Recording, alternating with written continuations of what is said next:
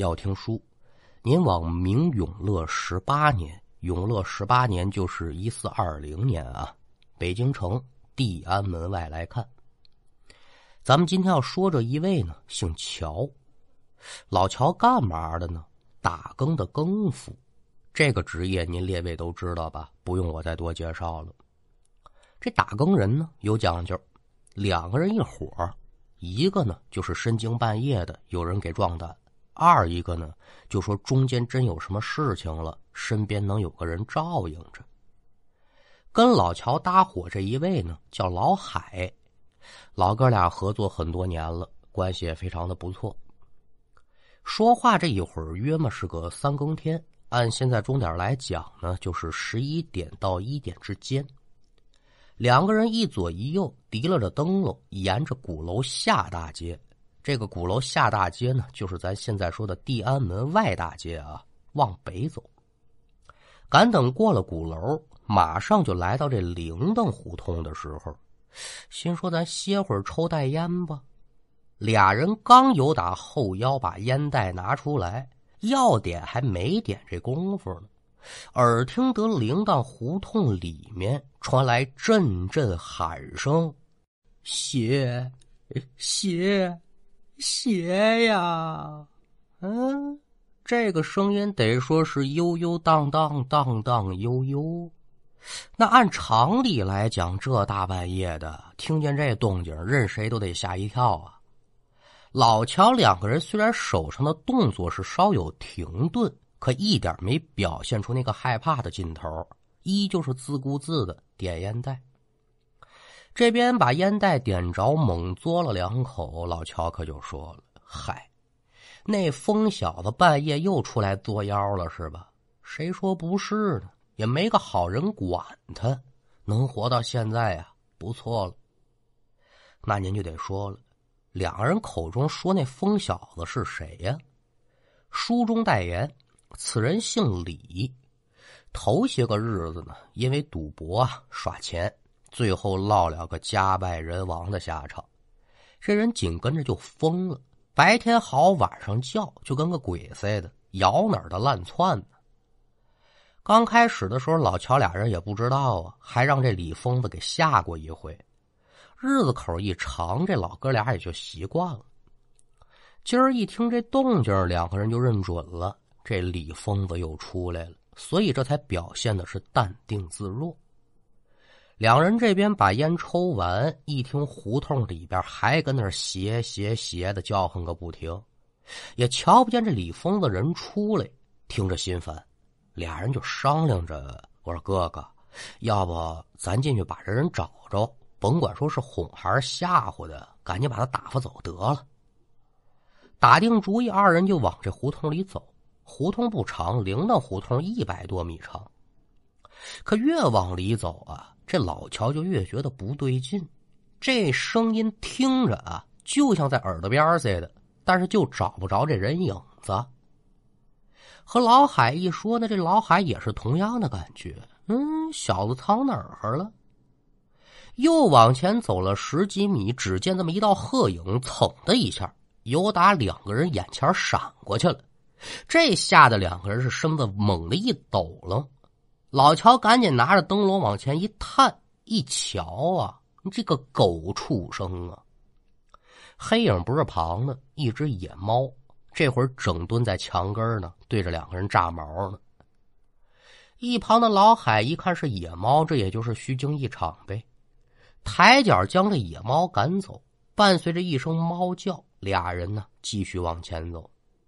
可就在这会儿功夫，俩人就瞧见了，在前面这胡同口站着这么一人影。有心瞧真住了，但是这个灯笼的照明范围它有限呢，再赶上今天是个毛月亮，这人呢大概其能看出个高矮胖瘦，但是男是女不知道。老乔两个人，他就认为呢，这只是李疯子，就冲着人影喊：“我说二牛啊，这二牛就是李疯子的小名啊。你小子大半夜不睡觉是吧？你瞧你今天这天没有？一会儿就刮风下雨，你可别轮着。走啊，二大爷把你送家去吧。”就这么说着话，老乔两个人就朝着胡同口走。可就在距离这个人影子还有七八米远的时候呢，这人是一个扭身就朝身后这个钟楼跑。这钟楼呢，咱后文书还得提。现在咱单说这老乔跟老海俩人一瞧，嘿，李疯子玩躲猫猫是吧？你还往钟楼跑，喊了一句“你别走”，那他可得听啊。两人就往上追。那您就得说了，这俩更夫也忒闲了吧？你喊面的跟一疯子较什么劲呢？他走了不就完了吗？话虽如此啊，但这事儿得给您说明白了。说书得讲理。在古代呢，这一晚上分为五更天，由打晚上七点，这是一更开始啊，到早晨的五更，这是结束。一更是多长时间呢？两个小时，咱说的是大明朝的事儿啊，咱就光说明朝的报时方法。每到一更，这更夫呢得去报更去，这报更的地儿在哪儿呢？就是咱说这个钟楼，还有南边的那个鼓楼。而这鼓只在定更天，也就是一更和亮更天，就是五更的时候敲。这个钟呢，是每更都得敲。您听明白了？咱总说晨钟暮鼓，这是大唐朝定下来的历法，但是明朝不是，明朝是晚上敲钟，白天敲鼓。这么说您可就明白了。两个人追疯子这是小事，主要呢上这个钟楼去敲钟去。您去过北京，应该都参观过这个钟楼啊，上下两层。一楼内部呢有楼梯能上到二楼，有一口大钟在上面吊着。老乔两个人呢，由打这个铃铛胡同出来，进钟楼的一层，刚准备沿着台阶往上走，突然听到二楼之上传来了一声惊叫，紧接着就是咣当一声，而一直萦绕在耳边这个“斜斜斜”的声音也就消失不见了。两个人面面相观，可也不知发生了什么事儿。听到这动静之后，是一前一后就往二楼爬。老乔因为走在前头，他上的就比较快，这眼睛也就是刚刚跟二楼这地面齐平的时候，一张肮脏、扭曲、变形的脸可就出现在老乔的眼前了。这一瞧，可把老乔吓得不轻啊！要不是老海跟后头扶一把，这人直接能轱辘下去。这边是急忙忙稳住身形，手里的灯笼也顺着这股劲儿杵到楼梯口了。借着亮光一看呢，这就应了一句话：什么呢？人吓人，他能吓死人呢。眼前这位不是旁人，正是李疯子。而李疯子在看到两个人之后呢，嘴里啊啊了两声，眼睛一闭，晕死过去了。老乔一看这是怎么的了，连忙上二楼，把灯笼往地上一撂，蹲下身子就查看李疯子的状态。也就这么一个空档，身后的老海也上了二楼，上可是上来了，这人不会动弹了，浑身上下也就抖楞成一个了。老乔就光顾着李疯子了，他也没注意到老海的异样啊。直到听到这个滴滴答答的滴水声。老乔这一抬头，再看自己这老哥们老海啊，尿裤子了。还没等问呢，就听这老海盯着大钟的方向，是语带颤声：“先，先，先，先，先，先，先。”老乔一听，心头纳闷这疯子说话说不圆圈，我们能理解。你好人怎么着也受了传染了？先什么先呢？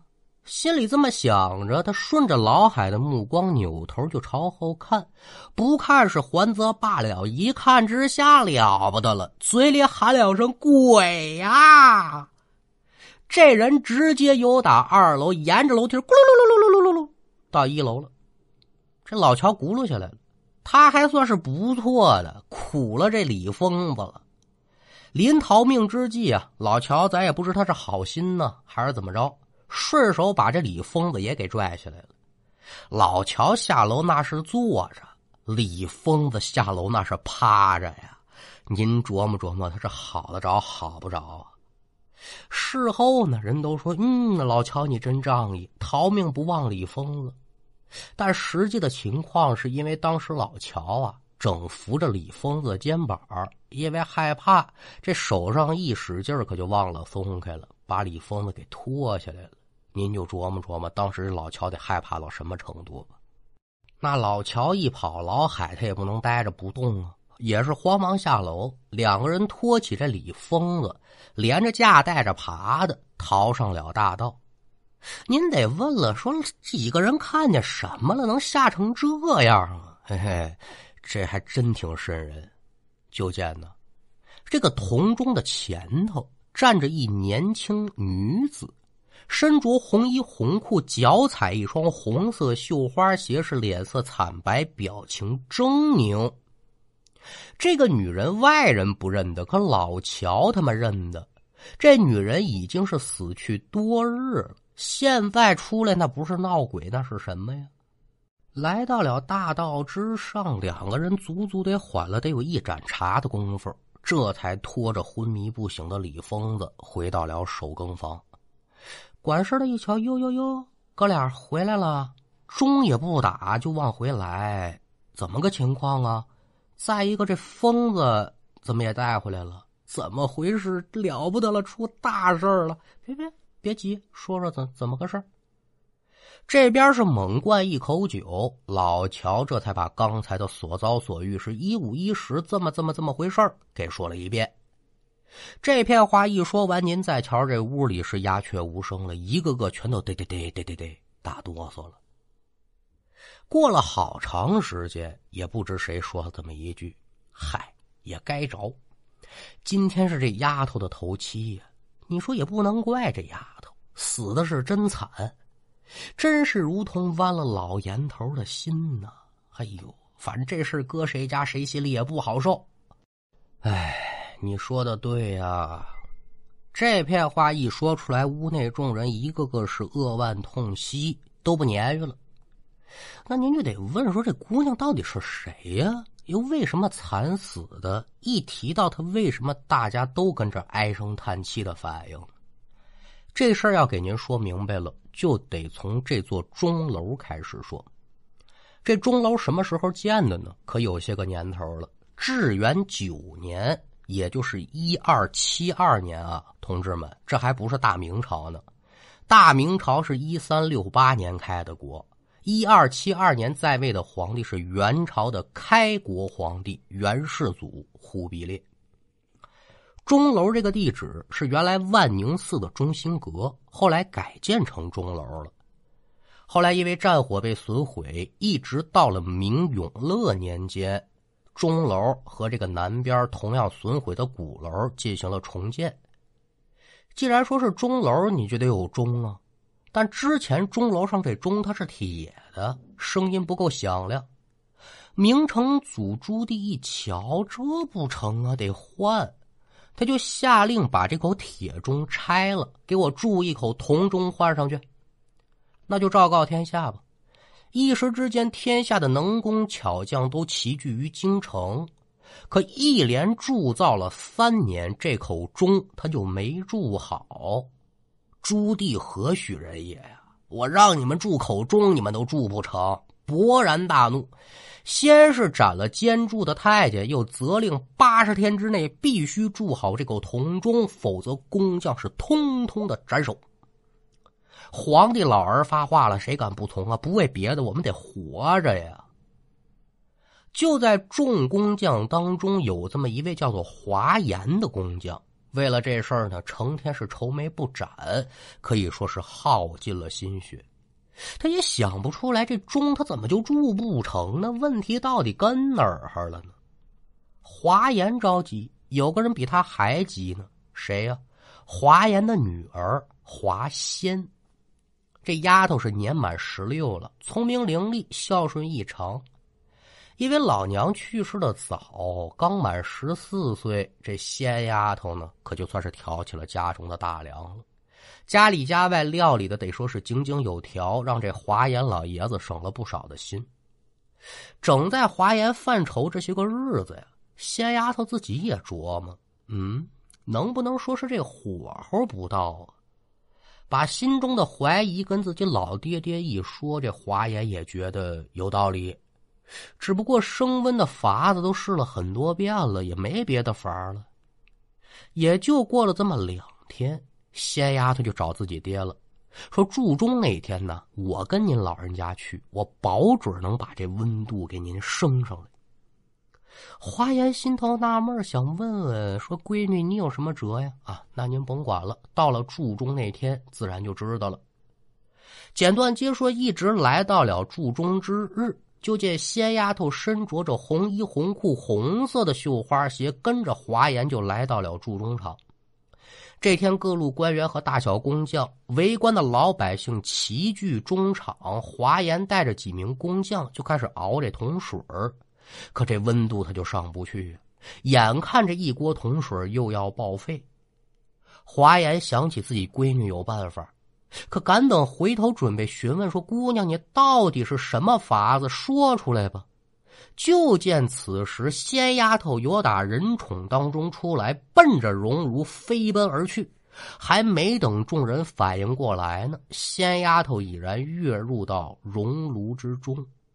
华严说：“有心想拦，怎奈这一切来的太过突然，最后就只抓住仙丫头的一只绣花鞋。所以这也就是老乔他们为什么总能听到鞋鞋鞋的原因。就在仙丫头进入熔炉的一瞬间，在场众人就瞧见熔炉之内的铜水翻滚，熔炉之下是烈火升腾，腾的一下子，这火苗子就起来了。”众人的惊呼和华严的悲痛声中，仙丫头的身子顷刻之间可就化于铜水之内了。一瞧自己的丫头命丧熔炉，众人才反应过来：哎呦，这丫头是为了保住华严以及一众工匠的性命，效仿了莫爷以身祭炉啊！忍着悲痛，华严与众工匠开始铸钟。不消几日，一座高五点四米、直径三点四米、重约二十四吨的大铜钟就铸好了。此钟撞击的时候，声音醇厚绵长、圆润洪亮，咚咚咚。怎么说吧，京城内外方圆数十里都听得见。今日仙丫头芳魂现身，众人虽然说害怕，但回想起仙丫头的所作举动，可就只剩下感慨了。铜钟铸好之后，铸钟厂也紧跟着就取消了，但地名还存在。仙丫头现身这事儿可就被流传开来，人们为了纪念她呢，就在铸钟厂修建了这么一叫“晋炉圣母铸钟娘娘庙”的地方。来祭祀这仙丫头，也求祝中娘娘呢能保着一方的平安。虽然说现在这娘娘庙啊就剩下遗址了，但祝中娘娘的传说是是一辈又一辈的流传下来了。书给您说到这儿，其实还没算完，因为这事儿它还有后续。不知您还记不记得啊？咱开书说那李疯子，这个事儿过去的第二天，他这病好了。这疯病这么容易治吗？根据李疯子的描述呢，昨儿晚上老乔他们看到那人影子，就是他自己。他也不知道为什么鬼使神差的就上了钟楼了，也看到了仙丫头的亡魂。惊吓之后，他就失去了知觉。经此一下，这李疯子他就恢复正常了。您说这算不算是因祸得福呢？而这李疯子他自己就认为，这一定是娘娘啊，在暗中帮助了我。也就打这娘娘庙建好之后，李疯子就留在庙中，为仙丫头是守护金身、清理庙堂，这也就算是就此改邪归正了。那书说至此，今天这一段故事也就告一段落。